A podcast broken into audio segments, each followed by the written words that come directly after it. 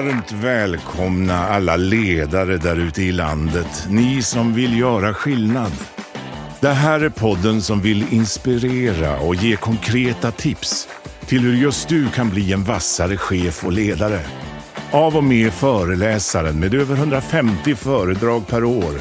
Författaren till boken Drömarbetsgivaren, rådgivaren och numera även poddaren Svante Randlert. Välkomna till Chefssnack. Podden som snackar med Sveriges vassaste chefer. Nu kör vi!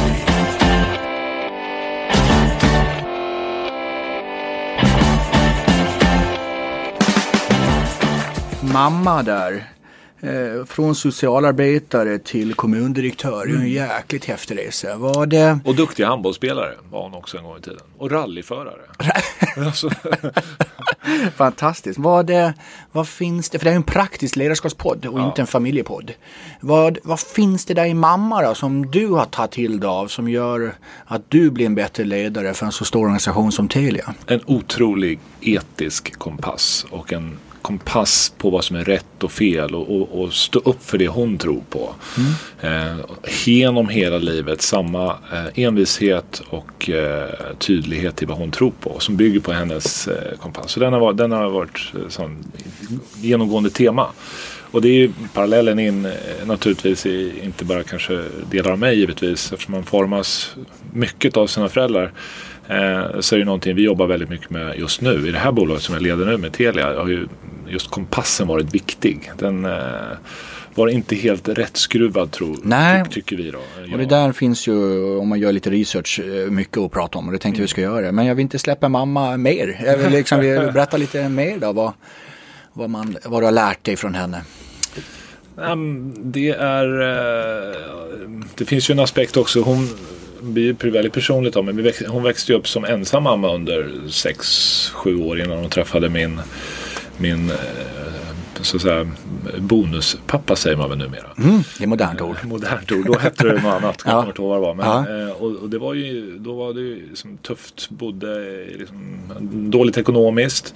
Eh, kämpade och jobbade hårt. Och eh, det har också följt med naturligtvis. att Eh, ta inget för givet. Du får inget gratis. Du måste jobba hårt för det du vill uppnå. Eh, och eh, vad då Kom, kom ihåg det, glöm inte det. Var du kommer ifrån och hur du tjänade dina första kronor. Och du, så växte jag också upp. Jag jobbade tidigt. Jag jobbade många jobb tidigt eh, för att eh, skapa mig liksom egen, någon typ av egen frihet för mig att kunna tjäna egna pengar tidigt. Eh, det var viktigt. Så det har jag tagit med mig från, från henne och min far givetvis. Jag hittade ett gammalt citat från henne. Alltså riktigt gammalt citat Okej. där hon har sagt till dig du kan säkert bli chef för Telia Sonera i framtiden. det är det var lite spådom i det Ja, här. det är helt- det Vilket år pratar vi Ja, ungefär? det är någon? 96, 97 och liksom att säga det då när jag var trainee på Telia var liksom hon var ju på månen eller vad, gullig du är mamma, vad, snäll du är. Ja, ja, ja. ja, ja precis. Finns någon verklighet i det här Du också? är en av fem och en halv miljarder som vi var på jorden då som, som tror det. Men det är kul. Det, Ja, Tack ja. för förtroendet. Och titta vad rätt hon fick. Ja, det, det, hon hävdade att hon kände och visste det. Givetvis var det inte så men det, Men du, någonting du är stolt över henne, är den etiska kompassen. Eh, och det är väl svårt att prata om Telia som organisation eh, med etisk kompass i och med att du tog över ett bolag efter det här med lite kriser i Uzbekistan etc. Hur, eh, ta oss genom resan. Eh, för Ja, det kommer jag inte hinna på en timme. Nej. Men, men vi kan börja så får du Ja, avbryta. någon sorts eh, kontenta. Ja, kon- och, och inte, eh, jag menar det mesta är skrivet om det. Ja, så det är jag inte så nyfiken av. Jag är mer nyfiken utifrån eh, Johan som koncernchef Mm. och utifrån dina ledare. Eh, lärdomar framförallt. Ja, ehm, det, det är en, eh, en oerhört intressant period i inte bara Telias eh, liv och historia utan även mitt givetvis och några som har jobbat nära mig. Um, som behöver inte gå in och recensera liksom, det som är skrivet och så men det, vi kom jag kom och Marie då, ordföranden Marie Erling kom in, eh, hon kom in först, kom jag in som en konsekvens av det. Ehm, och trodde ju att vi hade en, en issue att ta hand om, vilket var eh, som Uzbekistan egentligen, som var anledningen till att styrelsen böt så att jag kom in. Ehm, men insåg ju snabbt att det, liksom, det var ju egentligen symptomen eh, på, på ett problem som fanns underliggande som vi eh, började att gå djupt på och känna på. Och det, det satt ju i ledarskapet, i människorna eh, som eh, agerade man, vad man tyckte och trodde var rätt. Eh, och vi tyckte lite annorlunda. Och den konflikten i så här vill inte vi leda bolag, det här tror inte vi på, det här tror inte jag på. Eh, ledde ju ganska snabbt till en radikal eh, som förändringsresa där vi var tvungna att börja med att, att ändra på ledarstab, ledargarnityret i både här och där ute. Och det var ju en chock på ett sätt. Att, alltså, det hade vi ju ingen aning om när vi klev in att det var så utbrett och en sånt behov av förändring på en sån om, på omfattande nivå, på genomgripande på många nivåer. De svåraste besluten är väl alltid kopplade till människor också.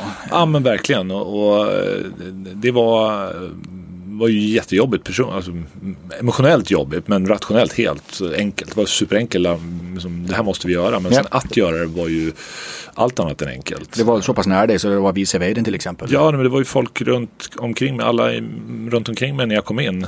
Vem, vem var, alltså, vem hade eh, rätt, eh, vem hade gjort rätt, vem hade gjort fel, vem hade inte gjort någonting för att stoppa det och vem hade rätt kompass och kulturparametrar för att gå vidare och vilka hade inte det.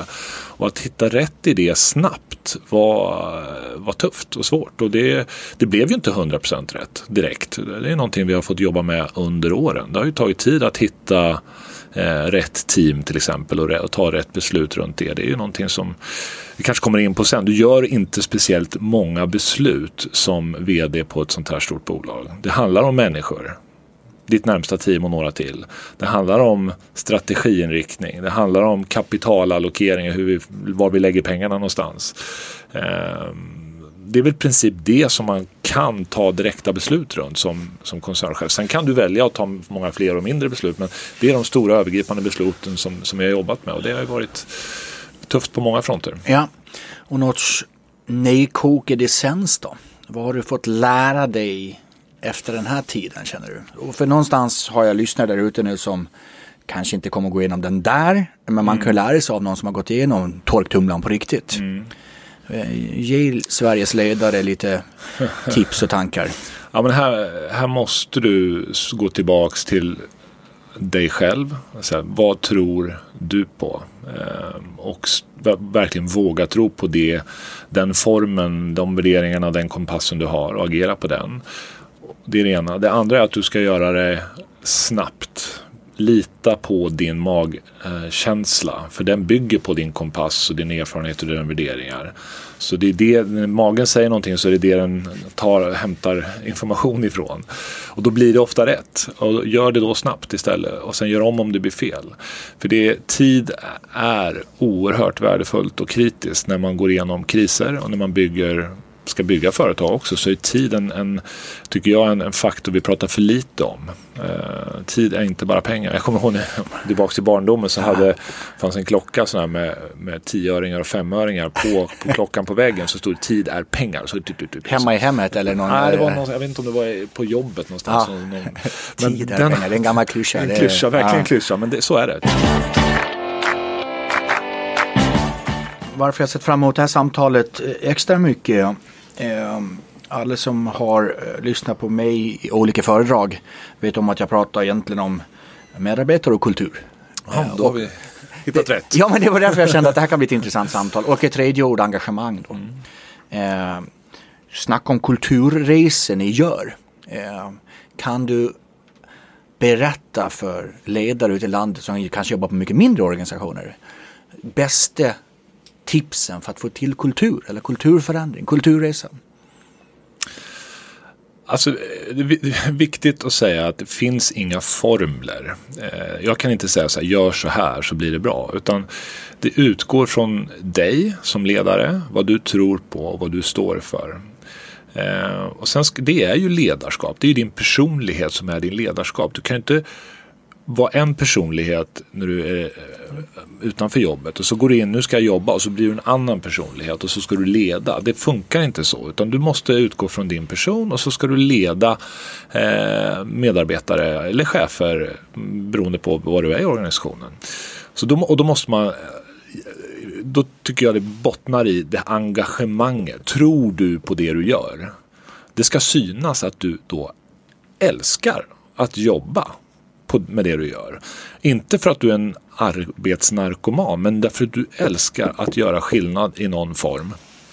Eh, och det, det tror jag är det bästa rådet. Liksom, se till att du är någonstans där du tror på det ni gör. Gör inte det, frågasätt varför är du på jobbet? Och det hade jag som lite ingång till för några år sedan. Så här, syftet med det här bolaget. Varför kommer du till jobbet? Är det för att få din lön? Ja, säger många. Men du kommer också till jobbet för att göra nytta, skillnad. Eh, skapa värde eller göra kunden glad. Utgår från det. Ja, men låt oss då hitta ditt engagemang runt det. Och gör man det som ledare då har du löst väldigt mycket. För att du skapar engagemanget hos medarbetare då är det mycket som händer av sig självt. Så att investera mer tid i engagemang hos medarbetare. Var nyfiken på vad som driver engagemanget. Och det är olika liksom, beroende på organisation så därför finns det ingen formel. Nej, och det där finns en, det finns lite forskning om vad, hur man skapar engagemang och vad man ska göra som ledare och allting. Men har du något hands-on som du har märkt som ledare att när jag gör det här som koncernchef då lyckas vi oftast med engagemang? Något praktiskt? Ja, kommer väl tillbaks lite till det vi har pratat om tror jag. Alltså det är att när vi är, jag märker det, när vi är närvarande och synliga och ute och pratar mycket och träffar medarbetare, träffar kunder. Då, då stiger engagemanget runt omkring oss. Och det är liksom då, då, gör andra likadant. Konstigt det, nog. Det smittar va? Det smittar. Ja, och det är väl det det handlar om oavsett om det är etik eller kultur eller vad, vad det är. Det, allt smittar. Ja, och det är väl lite det om man tar en ledarskapsklyscha. Ja. Att leva som man lär och led ja, från toppen. Och åka båtutan fram direkt om det ska vara så. Men det är det det handlar om. Det är... Men du, jag hörde dig för något år sedan på Stora ledarskapsdagen. Eh, det är något år sedan nu. Och då tyckte jag du var, du var jäkligt transparent och bra. För att all affärsforskning säger just det här att börja med engagemanget hos medarbetarna så blir lojala kunder. För det är någonstans bara medarbetarna som kan ta hand om kunden. Ja, men så, det jag tyckte var bra att du var frustrerad och nästan lite arg. Att det är, det, tyvärr har inte kontentan blivit aktiekursen. Nej. Ja, och våga sätta finger på det. För det är det man liksom lätt kan säga idag. Att bra ledarskap skapar engagerade medarbetare. Engagerade mm. medarbetare skapar lojala kunder. Hur, eh, hur är det nu då? Liksom, vad är din tankar kring det här? Ja, men innan jag svarar direkt då. Så vi, vi utgår ifrån att engagerade medarbetare skapar förutsättningar för bättre, lojalare och nöjdare kunder och det ger en bättre finansiell ställning som ger glada aktieägare. Det är som en ganska enkel formel och så kan du knyta det om aktieägarna är glada och aktiekursen bra då går det tillbaka till att du får mer engagemang också. Så framgång föder framgång. Mm. Det har vi, vi har inte bara satt ord på det utan vi mäter ju detta. Vi mäter alla dessa tre parametrar. Vi mäter medarbetarindex, kundindex och givetvis vår avkastning till ägarna. Och sen har vi börjat mäta korrelationen mellan eh, medarbetarindex, kundnöjdhet och aktiekurs. Och det är en ganska god korrelation och vi är tidigt i vår mätmetod. Vi har precis fått de första faktiskt. Vi kan väl komma tillbaka till nästa gång vi ses Svante. Men mm. första mätningarna som visar att det korrelerar. Sen har vi, om det, på direkta frågan, ja, förra året hade vi en fantastisk eh, då, aktieutveckling. Eh, vi var i toppklass på börsen eh, och eh, slog våra konkurrenter runt om i Europa som vi mäter mot. Eh, och, och, det var ju på tiden. Det har ju varit eh, jobbiga år för Telias aktieägare och det är vi mm, väldigt öppen med också att det har varit slitsamt. Och, och vi har många tålmodiga aktieägare och det tackar vi för eh, och som tror på oss långsiktigt kommer tillbaks till det, då krävs det tålamod och mod. Det här är ingen, man ändrar inte bolag över natten. Det, det, det tar tid. Speciellt när man ska ställa om så markant och radikalt som vi ändå har gjort. Från att ha varit i 17 länder till att vara i 7 länder. Från att ha varit starkt ifrågasätta på hållbarhet och vårt rykte var skadat till att bygga det över tid. Det är klart att det kostar och har kostat massor med pengar. Vi har till och med satt kronor på detta direktkostnader som är över 20 miljarder i, i samband med Eurasien-utträdet. Så det är klart att det har också... 20 miljarder? Ja, det har smittat av sig och det är, det är ett sätt att mäta. Sen har vi ju hela hur mycket har det kostat oss i varumärke, rykte, risk profil mot aktieägarna. Det, det, det går inte att sätta pris på det. Så det. Men där är du inne på något intressant för jag tycker just att sätta värde på saker och ting. Det är, det är lätt att det här blir flummigt. Ja, nej, men vi vill eh. ha konkreta mätetal på det så det kommer vi att prata mer om. Ja. Ett ord du använder där tre gånger i samma mening kring aktieägare och allting. Det är också det du använde i början på avsnittet, eh, tålamod. Mm. Någonting som du sa att du själv behöver jobba mer med. Mm. Hur försöker du själv jobba med det? För att du är inte ensam i det här landet och, och, och inte har det bästa tålamodet. Mm. Så då vill jag ju fråga Johan, hur jobbar du med det här då? För det verkar vara ett ord som kommer tillbaka i... Det man är dåligt på måste man träna på. Mm. Det kommer vi ihåg sen fotbollsdagarna. Liksom. Man fick träna fick hårt på det man var dålig på. sen ska man ju också träna på det man är jäkligt bra på. Ja. För att bli ännu bättre. Det får vi inte missa. Men just tålamod tränar jag ju på varje dag. Inte mm. alltså tränar på det med hemma. Med barnen, mm. med, med, vänner. Men på jobbet också. Att, ja, mitt tålamod prövas och jag säger okej. Okay, andas. Djupt andetag det hjälper mer än vad man tror. Träna. Väldigt bra tips att gå på gymmet om du känner att du är frustrerad och behöver liksom ventilera. Eh, eller ut och spring eller gör, gör någonting aktivt så kroppen får göra något helt annat. Hjärnan mår bra av att kroppen är väldigt aktiv. Så det, det är väl de tips jag har och jag använder själv att eh, faktiskt tänka på det. Att... Har människor kanske nära runt omkring dig som säger nu tålamodet här nu Johan? Det, vi, vi, vi, eh, ha, vi hade våra topp, eller topp, vi hade 160 personer ungefär i vår liksom, utvidgade led, ledar, eh, ledargäng och talanger. Eh, träffades för några veckor sedan och då hade vi en övning som heter Radical Collaboration. Eh, Radical vi behöver, Collaboration. Vi behöver okay. bli bättre på att samarbeta över gränser internt mm. för att bli effektiva externt. Och då tränar vi också på så här, vad, vad har vi för defensiva mekanismer när vi blir pressade. Hur reagerar jag då? Och då, är, då kan man reagera på en mängd olika sätt. Det finns mycket forskning på det här. Och att våga prata öppet om vilka defensiva mekanismer du har. Och sen vara öppen med dem. Så här, ja, när jag blir pressad då, blir jag, då, då går jag till attack. Eller, eller jag, blir, jag tappar humor. Eller, bara att veta hur teamet runt om dig agerar hjälper väldigt mycket för att hålla dig lugn och hålla dig i rätt zon. Eh, och nu känner vi varandra runt vårt team väldigt väl så de, de ser ju när jag börjar bli frustrerad eller tappa tålamodet och då kommer det liksom, kan det komma väldigt öppna, raka... Finns det några kodord? Ja, det kan vara liksom lite knack i bordet eller det kan vara spark under bordet för någon sitter nära eller en harkling eller du, Johan, okej. Okay. Och jag säger likadant till, till gänget då. Så.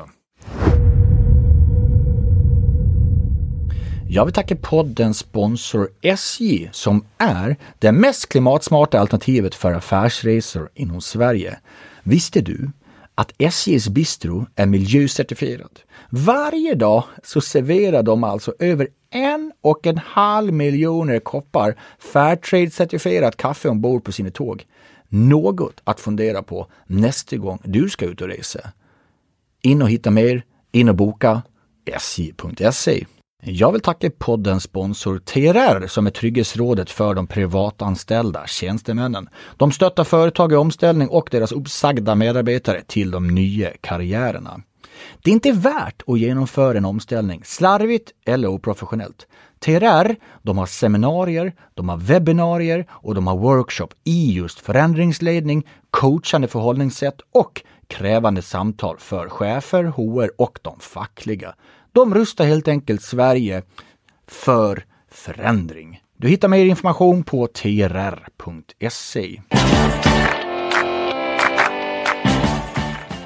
Någonting då, om vi tar då vad Karsten sa, eh, två avsnitt sedan, två veckor sedan här.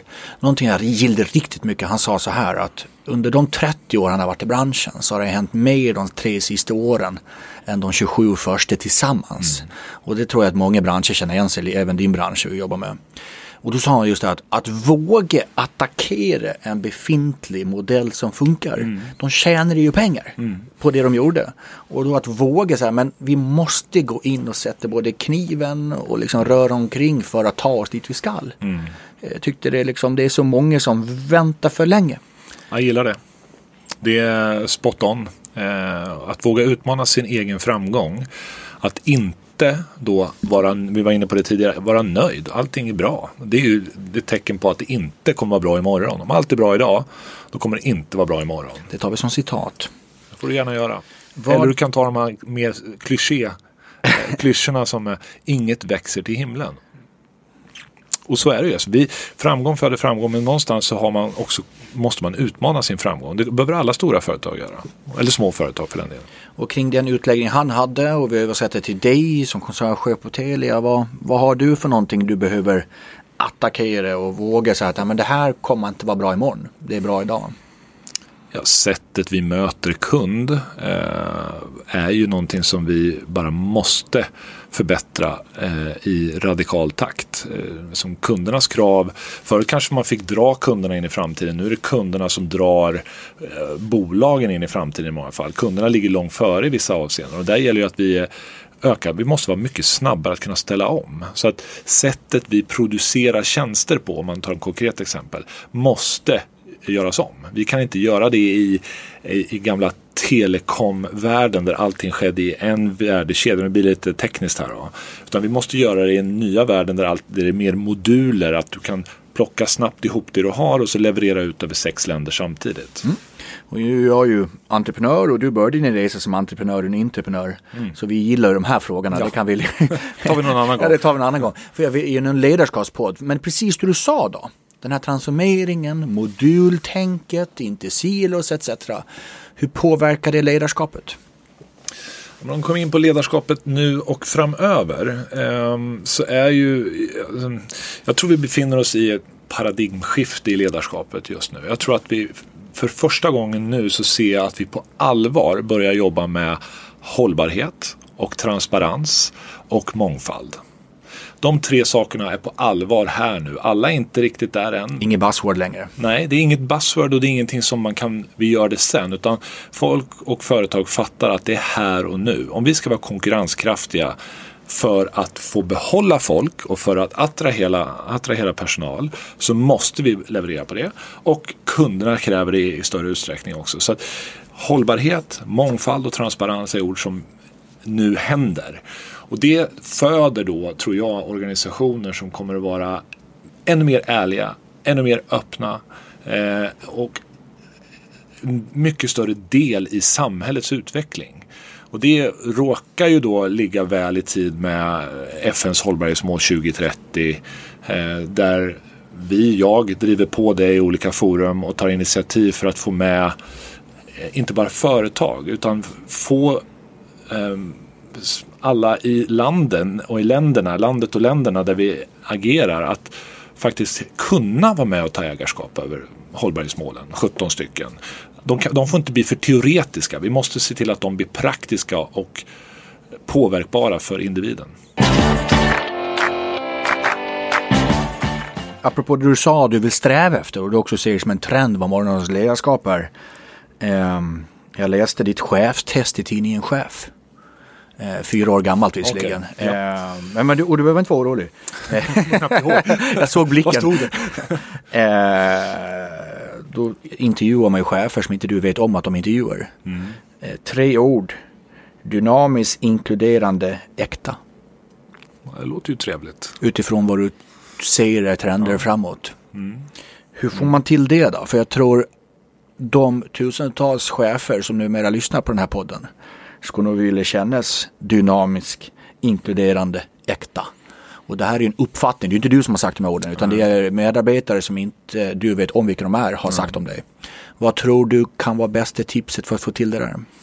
Undrar vad de skulle säga idag då, ja. medarbetarna. Jag hoppas de säger ungefär samma sak ja. så att man inte har degraderat. ja. eh, hur får man till det? Det är ju, det är, återigen, kanske blir tradigt här va? men det, det, det kommer ju ner till den kultur du sätter och det ledarskap du faktiskt står för och hur agerar jag i mina möten som jag har med våra eh, anställda då i det här fallet. Att jag, jag ser våra anställda, jag, jag, pratar med dem och jag är mig själv i de mötena. Att jag inte ändrar mig bara för att vi eh, några år senare i resan så jag, har inte, jag tror inte att jag ändrat mig. Jag hoppas inte att jag ändrar mig. Jag hoppas att jag driver samma typ av frågor, att jag är lika eh, nyfiken och närvarande som jag var i början. För det det är ändå grunden för att fortsätta utvecklas. Ja. Jag vill tacka poddens sponsor Brilliant Future som har lite olika studier och en av dem det visar att företag där medarbetare har ett högt förtroende för ledningen har 35% mer lojala kunder än de med ett svagt förtroende. En kund som får en bra kundupplevelse kommer tillbaka, den köper mer och den rekommenderar även företaget till andra. Läs mer om dessa insikter på brilliantfuture.se och sök upp insiktshubben The Insight Hub. Vi tar ner det du har sagt då, men inte allt bra du har sagt. För du har sagt så mycket bra. Och jag menar det. Jag menar det Johan. Ja, men det är spännande. Tre grejer. Alltså det, jag, kan, jag måste ju komma till, till liksom ledarskap handlar om dig själv, din personlighet som du måste ha bottnat i eh, och måste rimma med då det du gör i, i verksamheten, i bolaget. Du måste som... Vi tar någon sorts, eh, här, för folk gillar topplistor. Så vi tar ett, två, tre. Det behöver inte vara rangordnet. Men Johan Dennelist, ett tips. Mod och tålamod är avgörande. Två. Eh, tro på dig själv och dina värderingar. För det är, därför, det är det som har tagit dig dit där du är. Så leverera på det. Tre. Ha kul. Har vi pratat för lite om. Ja men vi har haft kul. Eller Ja, för har jag, haft kul. eller har, jag måste, det är ju självklart en följdfråga. Har, har du haft kul? Ja, jag har faktiskt lärt mig en hel del. Berätta mer. Nej, men du, du ställer frågor som gör att, man, att jag i det här fallet också utvecklar mina tankar och blir utmanad av dig på mina tankar och som förtydligar mina tankar. Så det är, det är nyttigt eh, att sätta... Bland det finaste jag nog kan få höra. Tack så mycket Johan. Eh, Jag har haft folk som har varit med i säsong ett som nu efter ett lång tid kallar det här för lite terapi. Ja, jag kommer gärna tillbaks. När du vill Johan. Dö- dö- Dörren och stolen är alltid öppen. du, eh, du har faktiskt bara en enda fråga kvar. Om, eh, om du ska vara en låt, antingen Johan som människa eller Johan som ledare, vilken låt är då det? Medan Johan funderar så, ja, ni vet där ute nu vid det här laget. Vi gör det för er, därför är vi så glada att ni blir fler och fler. Vi tackar självklart också sponsorer.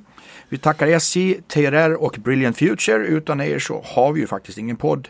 Den här podden produceras som alltid av Brian van der Brink på Sweater Business. Den ges ut av Great Result och spelar in på Hotel at Six. Chefsnack.se, där hittar du allting. Sociala medier, där är vi. Det är YouTube, det är LinkedIn, det är Facebook och det är Instagram. Där du också just nu hittar extra materialet med Johan. Ja du Johan, vilken låt är du? Du var ju snäll Svante som gav mig heads up på just den frågan. Alla andra har varit helt spontana kan Ja, vi eh, bara konstatera. Ja, det är faktiskt för eh, ofta liksom att vi berättar för lyssnarna att så är det faktiskt. Ja, nej, men, eh, och då har jag, jag tänkte, länge, jag tänkte länge på denna eh, svåra fråga och, och då landade jag i My Hometown med Bruce Springsteen. Eh, av flera skäl. Dels bodde jag i New Jersey som student, eh, väldigt nära Bruce Springsteens eh, nya hem eh, och besökte hans eh, hemstad flera gånger. Dels är Bruce Springsteen en person som aldrig har glömt var han kom ifrån. Eh, och det tycker jag är en viktig lärdom eh, i livet. Att kom ihåg var du kom ifrån och jag är örebroare för alltid och eh, vi pratar lite om vad som, hur jag växte upp och vad jag jobbade, jobbade med och så vidare. Eh, och sen är det ju en fantastisk sångare, tycker jag. Eh, som eh, har säkert varit på, på 15 konserter med honom. Så det blev ett naturligt val där i slut. En man som parerar mot framtiden. Va? Du, med de orden så eh, tycker jag vi avslutar och jag tackar dig för att du kom. Tack Svante, det var trevligt.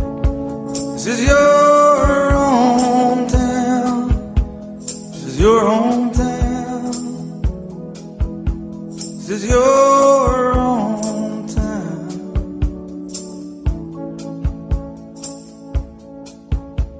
In 65, tension was running high at my school. There was a lot of fights between the black and white. There was nothing you could do. Some cars that